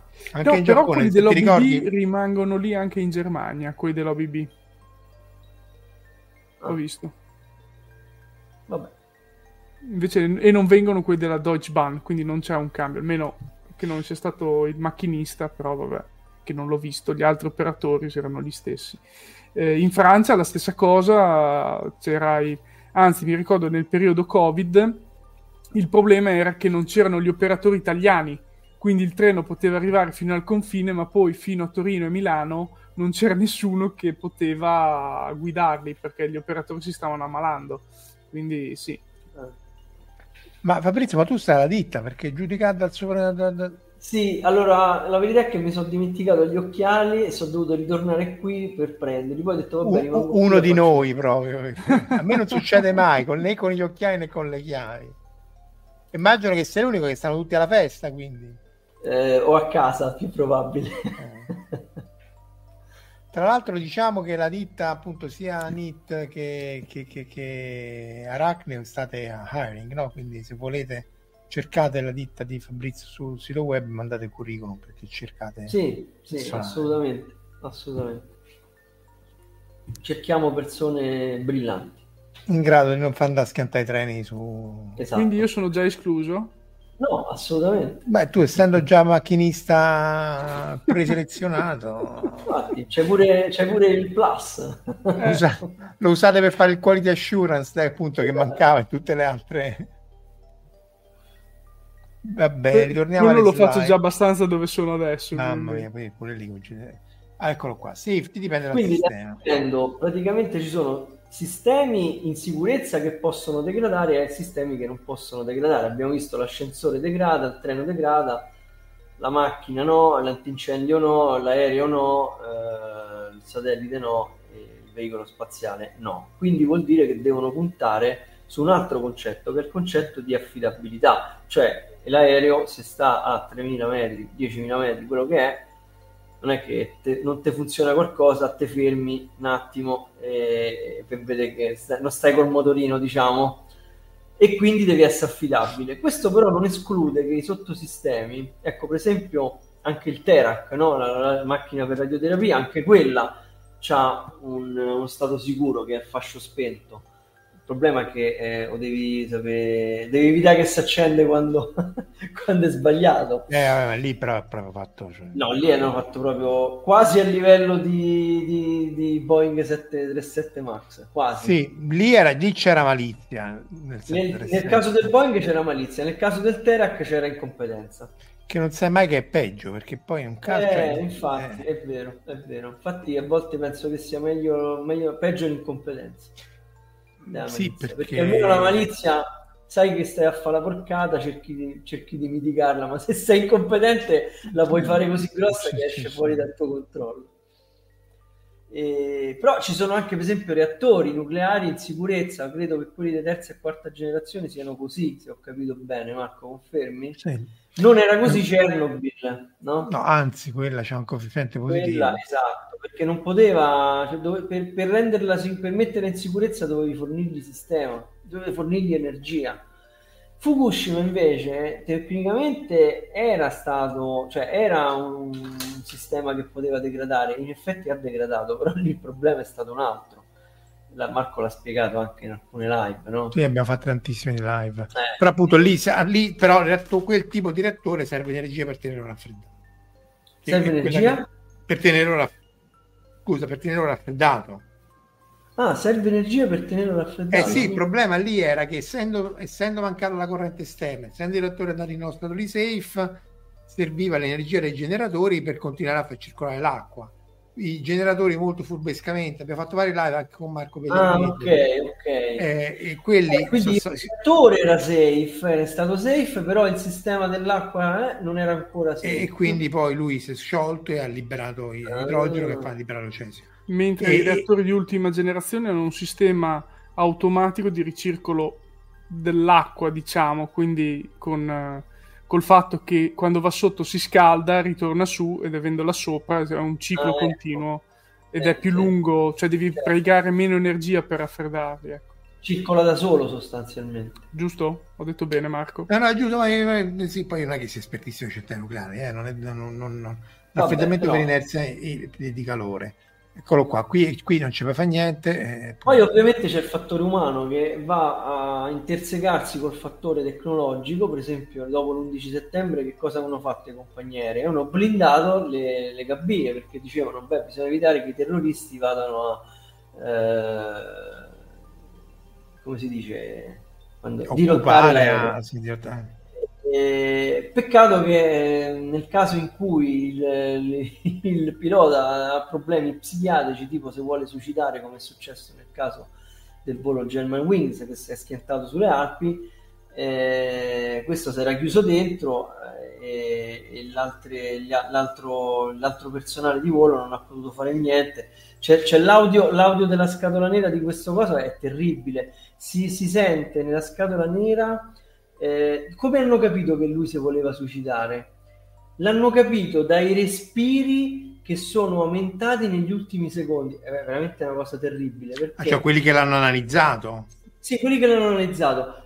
Si sentivano le, le, le botte con l'ascia eh, della porta del tutto inutili perché tanto era blindata, di quelli disperati che cercavano di aprire la cabina lui in totale silenzio eh, si andava a schiantare negli ultimi secondi, probabilmente per l'aumento dell'adrenalina, si sentiva il suo respiro, si è sentito il suo respiro che andava affannando negli ultimi secondi e poi, poi il buio ovviamente. Questo da questo hanno avuto la conferma che lui effettivamente si è voluto suicidare. Anche un volo cinese ha fatto la stessa storia.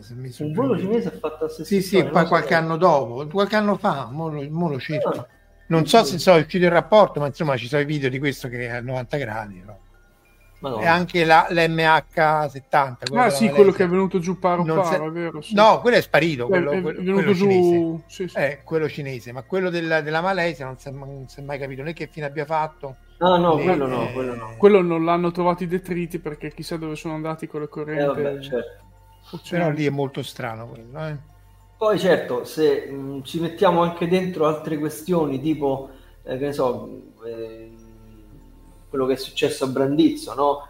Lì eh, le procedure sono state completamente disattese di sicurezza, però dietro c'era un problema di, di un'azienda che era abituata a fare cose... Mh, che non si dovevano fare. Perché? Perché probabilmente, adesso io qui ipotizzo, perché ovviamente c'è ancora un no, Non dirlo. Che, che... Non lo eh, dico? Che... No, no, vabbè, vabbè dillo però. Ipotesi. Anche vabbè, diciamo, la, la domanda è spontanea, no? Perché le gare d'appalto mettono delle penali? Cioè le penali in generale, sempre... in generale, in questo in generale, in generale, non in questo caso. Diciamo. In generale perché le gare d'appalto mettono penali che... Cioè queste penali sono virtuose oppure eh, diciamo spingono a comportamenti non virtuosi? Eh, la stessa cosa che è successa nell'altro caso dell'agliamento di Amakasaki.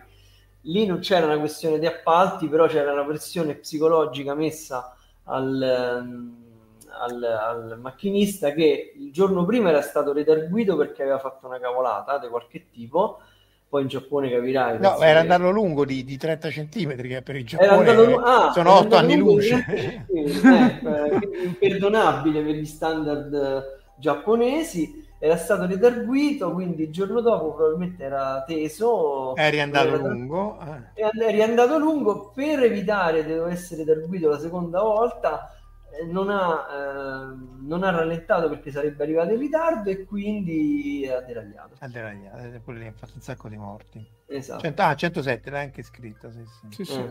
Eh. Se, quasi 600 feriti perché i treni metto, metto... sono affollati. Sì, no, ma è, è, stata una cosa grossa anche perché treni... Questo è il volo del China Eastern Airlines 535, ah. il volo del 22. Mm-hmm. Vabbè, poi ve l'ho andato a leggere, ma insomma è una delle, se volete pagate anche Wikipedia, che non è for sale. Oh, eh, ho capito, però figli miei, eh, un'altra volta. Eh. No, comunque sì, quello lì c'erano i video che veniva giù praticamente eh. dritto per dritto, quindi sì. Eh. Quindi non è per niente chiaro e appunto investigation. Insomma, non Infatti, è chiaro. Dopo, però, dopo quel, quell'evento le compagnie mh, mm, aeree hanno raccomandato di tenere eh, sapete che ogni volta che c'è un disastro aereo vengono fuori delle raccomandazioni internazionali cui tutte le compagnie aeree si devono attenere, no? Eh, si, si, si, si, raccomandò di tenere più sott'occhio le condizioni psichiatriche dei, sì, piloti. Perché insomma quello che tu dici, eh, eh, cioè il problema qual è? Che ehm, in generale le sicurezze e gli incidenti sono, si verificano sempre quando è, si verificano tipo 50 cose, 10 cose, 3 cose, ognuna con una probabilità bassa. Esatto. e ci sono infiniti incidenti mancati perché comunque una delle esatto. sicurezze tiene, anche quando esatto. si perdevano le bombe nucleari. E comunque è sempre, quasi sempre il fattore umano a creare disastri, quasi Beh, sempre. Allora, perché poi lì c'è, nel caso di suicidio oppure del, del, del, terrorista o del missile non ci puoi fare niente. No, vabbè, quello, no però eh. quello era un esempio per dire che eh, il, il, fattore umano, eh, tu hai aumentato diciamo, la, la safety in un modo... Eh, per, per, proteggerti da un possibile pericolo esterno, che in quel caso era l'attacco terroristico, però non è tenuto presente di quell'altro, che era eh. il, il, il, fattore umano, la del pilota. E fra sì, l'altro eh. cioè, ci hanno messo anche del tempo per arrivare, cioè l'unica cosa bella è che queste regole a seconda di appena capita qualcosa vengono subito implementate ed è sempre un continuo miglioramento, però lo fai sulle spalle di qualcuno eh, prima. Sì No, però lì la, la, la, consolazione dice, vabbè, sono morti, ma almeno poi dopo... La consolazione è che tu non è che hai fatto l'esperimento facendoli morire apposta per vedere che succedeva. è successo e ne fai, ne fai, tesoro, cioè ci sta. Sì, Però sta, tra l'altro anche, quello, anche quello, lì della German Wings, ne, cioè, avuto anche la genialata di come farlo nel suo male. Sì, sì era premeditato. Era premeditato. Eh, nel senso, ha, riprogrammato, o meglio, ha, ha fatto credere al pilota automatico di essere da tutt'altra parte, quindi lui ha iniziato una lenta discesa e invece non, sì, sì. non era Tra così. Tra l'altro lui aveva già provato eh, volte precedenti a fare delle prove, eh, ah. simulando un errore, simulando, eh, aveva già fatto delle prove, quindi Ma un paio di volte, sulla stessa linea. Sì, sei anche un po' stronzo. Infatti, poi credo che i familiari sono stati fatti sparire, gli hanno dato un'altra, un'altra identità per evitare delle vendette. Sì, sì, credo di sì. Così come pure ci fu un incidente che, che coinvolse dei controllori di volo. Uno dei parenti delle vittime ne uccise uno che però paradossalmente non c'entrava molto e quindi insomma in generale poi è una cosa abbastanza critica. Eh. Eh, questi che citi io che sono già il flight 350 630 questi che sono incidenti però eh, che, cita, che conosce solo Emilio. MH370 è quello che è sparito, appunto lo cita poco più su, vediamo che, che, che voi cita, intanto vediamo le sicurezze, i numeri, poi ci accingiamo a chiudere, allora, ci stiamo avviando. Eh, le sicurezze, molto semplicemente, lo standard degli EC 61508 che è uno standard internazionale, definisce 3-4 livelli di sicurezza a seconda della probabilità che, che un evento fatale, eh, cioè fatale vuol dire che mette a rischio ciò che tu non volevi mettere a rischio eh, secondo delle probabilità che cambiano a seconda se il dispositivo ehm, è in uso sempre o è in uso alcune volte, cioè se, se, è, operat- se è operativo continuamente oppure solo saltuariamente. Sono probabilità che vanno che cambiano e vanno fino a 10 alla meno 9 nel caso più di un dispositivo che funziona sempre e che mette in pericolo la vita. Il SIR 4 è quello che riguarda ehm, diciamo, i disastri più, più, più, importanti, che quindi vuol dire perdita di vite umane, oppure se, nei casi più lievi semplicemente ehm, danni di, di, di, entità minore, quindi meno seri. Quindi ecco, 4... ieri che citava, scusa, ieri che citava Emilio, che sono questi qui sono casi di suicide by pilot eh, con più di un morto. Mm-hmm. Tra cui questo qui, German Wings e altri. Non sapevo ce ne fossero altri oltre così, German Wings. Neanche io, onestamente. Onestamente, eh, Quindi, quello cinese non so se è stato chiarito o no. Eh, infatti, eccolo boh. qua. Vai.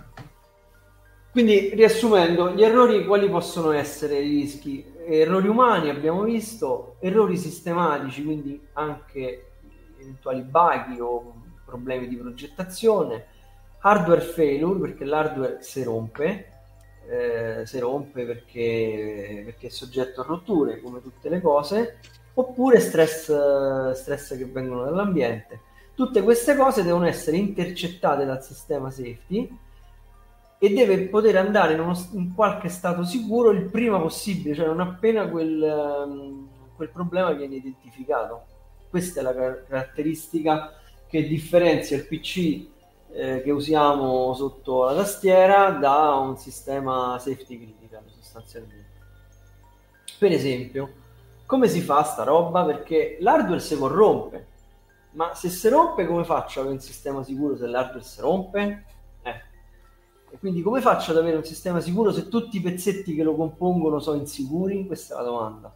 Perché ogni cosa in principio si può rompere, no? Ricordiamo Però per esempio una statistica ognuno, quindi... Esatto, esatto. Ci sono dei modelli, dei, dei sistemi che consentono di, di, calcolare per ogni pezzetto di un sottosistema. Immagina una scheda fatta da tanti transistor, tanti pezzetti, tante schede. Per ognuno dei sottocomponenti tu calcoli la probabilità che si possa rompere o, in un certo, o rompere in un certo modo.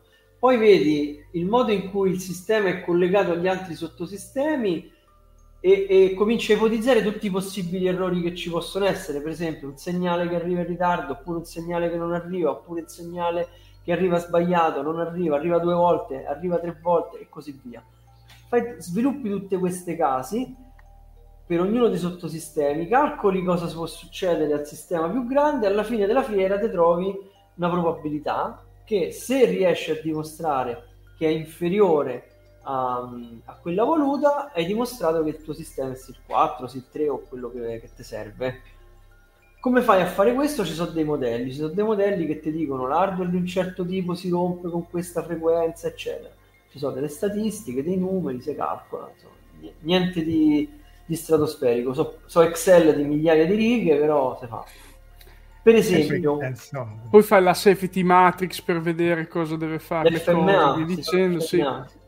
Sì, l'FMA esatto, esatto. e poi... Devi dimostrare che per ogni, per ogni, rischio c'è una contromisura. E quale sì, se succede quello, è... cos'è? È software, è hardware, va di più con esatto. l'hardware, con la software, cioè... Esattamente, perché l'hardware controlla il software e il software controlla l'hardware. Più o meno funziona così. Nel caso di Pamela, per esempio, noi avevamo, Marco, se ti ricordi, un sistema main e un sistema spare, no? C'era fatto così c'era per ogni... Per ogni Salvo la CPU, eh. Eh? La, CPU, la CPU era space qualified e non era ridondata, però l'alimentazione... Esatto, la CPU non era, non era, però era ridondato la memoria, mi pare.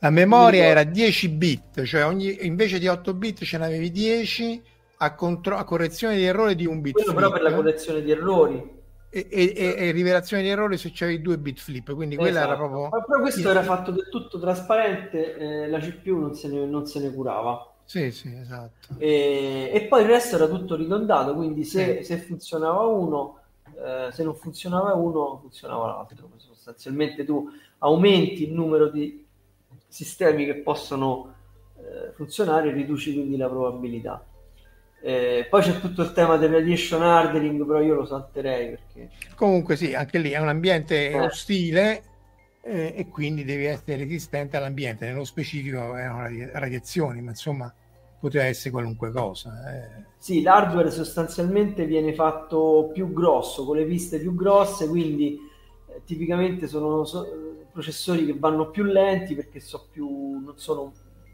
troppo spinti nella... Sì, anche perché non l'hai testato, non sai esatto. bene che esatto. succede. Esattamente. E, per, esempio, per esempio, Juno gli hanno messo, hanno messo tutto dentro una scatola boh, di piombo, di tungsteno, non so bene eh, per proteggere dalla Sì, ma per gli elettroni, perché l'altra cosa simpaticissima, ne abbiamo parlato con Francesca Ballarini tante volte di radiazioni, è che gli ioni pesanti, i nuclei pesanti si attraversano materiali con Z alto, cioè i metalli si frammentano e da uno ce n'hai 20, quindi c'è, c'è più radiazione paradossalmente. Uh-huh. Elettroni, ro- ossigeno atomico, roba leggera, la metti là dentro e non ti proteggi, ma dagli ioni pesanti non ne esci e quindi appunto questi esatto. sono... Esatto. Oppure che cosa puoi fare? Puoi fare un'altra cosa intelligente, prendi due hardware diversi, per esempio due processori, e ci metti sopra lo stesso software e lo fai andare in parallelo questa cosa qui da che cosa ti, ti, preserva? Ti preserva dal fatto che se l'hardware si rompe, tu te ne accorgi. Perché uno dei due software ehm, in realtà è meglio farlo negato, cioè uno gira come deve, l'altro è il negato del software. Quindi come? fare il software negato, cioè come se lavorasse il contrario il software. Ah no, eh, ti riferisci a un'altra al cosa. Al dark test, che, sì. Al fatto che l'output e gli input sono uno il negato dell'altro. Esatto, sì. Sì, questo serve anche per bilanciare per, per bilanciare anche le tensioni, eccetera però diciamo sì, è una tecnica che si usa, però non è quello che, che sto, ah, okay. sto dicendo qui. Le Voyager sì, erano programmate in due linguaggi differenti, proprio per, per non saperne leggere e scrivere e per evitare le sistematiche dell'Ariane 5 esatto. prima, erano, però è chiaro che i costi poi esplodono. I costi esplodono perché, eh... certo, perché eh, diciamo un sistema di questo tipo eh, ti preserva dagli errori sistematici quelli, o, o gli hardware failure Ovviamente se il software è sbagliato sarà sbagliato sia uno che l'altro, ok? Però si presume che il software tu lo puoi testare in modo sì. diciamo spinto, invece l'hardware non lo sai prevedere se si rompe o no. E come si rompe. E come si rompe, esatto. Oppure puoi fare anche una cosa combinata e, e mettere software diversi che rispecchiano gli stessi requisiti, quindi non è lo stesso codice, è codice diverso che fa la stessa cosa su hardware diversi. In questo caso devi, sviluppa- devi fare sviluppare il software da due team, due team diversi di sviluppatori che non si conoscono, che non si parlano fra di loro. Però si odiano sicuramente. Anche si odiano sicuramente, però capisci che in questo caso sta in un, veramente una botte di ferro, costa un casino, però è molto improbabile che lo stesso bago software si presenta eh, sulle stesse condizioni per lo stesso input nello stesso momento. È praticamente impossibile. E quindi questo già riduce di un fattore 10 alla meno non so quanto la probabilità di errori. Qui l'unico errore che può rimanere è se hai fatto errori nei requisiti, cioè se hai stabilito che il software doveva fare una certa cosa che è sbagliata, lì non ti salvi. Però ti salvi da possibili problemi di implementazione dei, dei programmatori questo sì. E questa cosa qui la puoi far diventare anche a tre volendo. E qui introduci il concetto di arbitrio, perché mentre nel caso, nel caso precedente puoi solo sta- andare in safe, in failure, se qualcosa non funziona, in questo caso puoi comunque andare avanti se almeno due dicono la stessa cosa. I magi di Evangelion. Eh? Sì, immagini magi di Evangelion. O lo shatter che c'era tre, tre, tre computer, tipo immagini di Evangelion. Esatto, esatto, esatto. Eh, Però infatti, infatti costa, qui citano il, il Minority Report. Nell'avionico questo si usa parecchio. Sì. Nel ferroviario no. Ah, ah.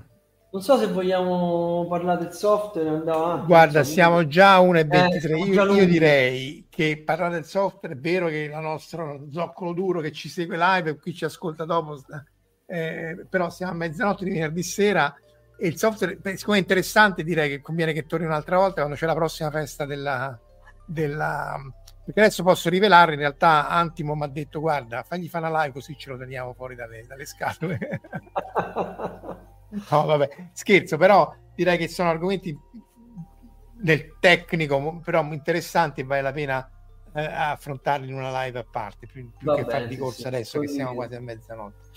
Allora direi che ringraziamo Fabrizio, ringraziamo Marco Daddia, tutti quelli appunto che ci ascoltano. Scusate gli, gli imprevisti di... Eh, ma è il bello della diretta ragazzi, no, quella è la parte, la parte più divertente. Eh, stavo qui apposta per coprirti, era previsto. Eh, eh, eh, eh lo spare, lo spare, esattamente. Grazie Marco, grazie Marco. Cassandra Costin citano qui anche Ballet Train. In, in chiusura appunto vi ricito ancora una volta le live di domani che sono eh, domani mattina con Luca Signorelli il programma della cosmologia e Tolkien, l'evento a Tor Vergata, e dopodomani invece, me lo so perso, eccolo qua, la tipografia, eh, tutta la parte appunto del layout della pagina, i font, la progettazione grafica, eccetera, eccetera, sono cose di una bellezza incredibile. Ehm, e Lorem Ipsum, neanche di Lorem Ipsum. No, questo è fatto con l'AI, manco, magari quando, arriverà a scrivere Lorem Ipsum ci sarà da preoccuparsi.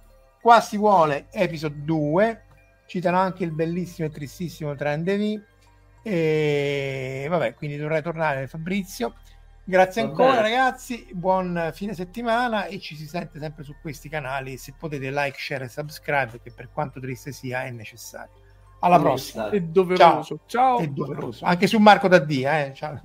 anche share e subscribe al canale di Marco. Ciao. Fantascientificast, podcast di fantascienza e cronache dalla galassia, è un podcast originale Latitudine Zero da un'idea di Paolo Bianchi e Omar Serafini con il contributo cibernetico del Cylon Prof Massimo De Santo, realizzato da Latitudine Zero Median Fabric. Showrunner Omar Serafini. Sound design Fabio Marchionni e Julian Ziegler. Post produzione Gismar Bum. Creative producer Annalise Haas e Valentina Folkov. Coordinamento e promozione Verusca Sabucco. La voce di Val 9000 è di Valeria Barbera. Potete seguirci ed interagire con noi sul nostro sito fantascientificast.com, sul profilo Instagram Fantascientificast, sul canale Telegram Fantascientificast e sulla nostra community Telegram t.me slash fsc community oppure scrivendoci all'indirizzo email redazione chiocciolafantascientificast.com. Tutti gli episodi sono disponibili gratuitamente sul nostro sito e su tutti i principali servizi di streaming on demand. Se volete sostenere il nostro progetto offrendoci una birra rumulana o un gotto esplosivo pangalattico, troverete tutte le informazioni e modalità nell'apposita sezione del nostro sito il podcast non intende infrangere alcun copyright, i cui diritti appartengono ai rispettivi detentori. Nessun byte e nessun tribolo sono stati maltrattati durante la produzione di questo podcast. Val 9000 e l'equipaggio di Fantascientificast vi augurano lunga vita e prosperità e vi danno appuntamento al prossimo episodio lungo la rotta di Kessel. E ricordate, la fantascienza finge di guardare dentro il futuro, ma in realtà guarda il riflesso della verità che è davanti a noi.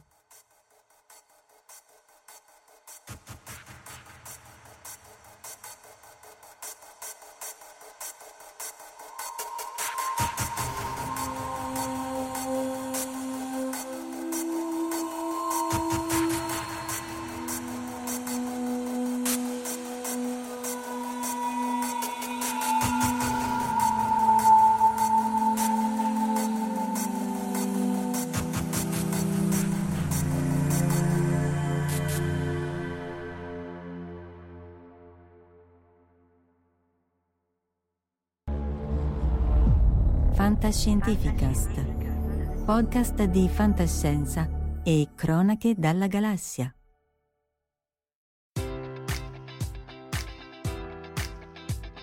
Enjoy all your favorite sports like never before at BetMGM. Sign up using code Buckeye and receive up to $1,500 back in bonus bets if you don't win your first bet. When you register with BetMGM, you'll get instant access to a variety of parlay selection features, live betting options, and the best daily promotions in the business. And with BetMGM at your fingertips, every play and every game matters more than ever. Place your money line prop, or parlay bets with the king of sportsbooks today. Sign up using code Buckeye and receive up to $1,500 back in bonus bets if you don't win your first bet. BetMGM and GameSense remind you to play responsibly. 21 plus and present in Ohio, subject to eligibility requirements. Rewards are non-withdrawable bonus bets that expire in seven days. Gambling problem? Call 1-800-GAMBLER. In partnership with MGM Northfield Park.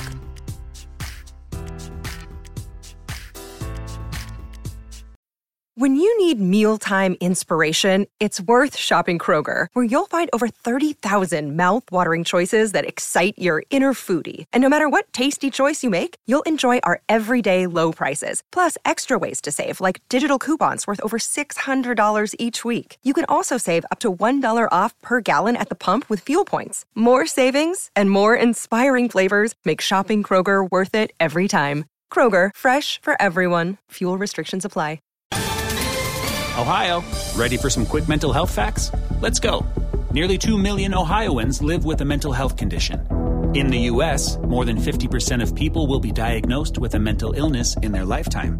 Depression is a leading cause of disability worldwide. So, why are some of us still stigmatizing people living with a mental health condition when we know all of this? Let's listen to the facts and beat the stigma. Ohio, challenge what you know about mental health at beatthestigma.org.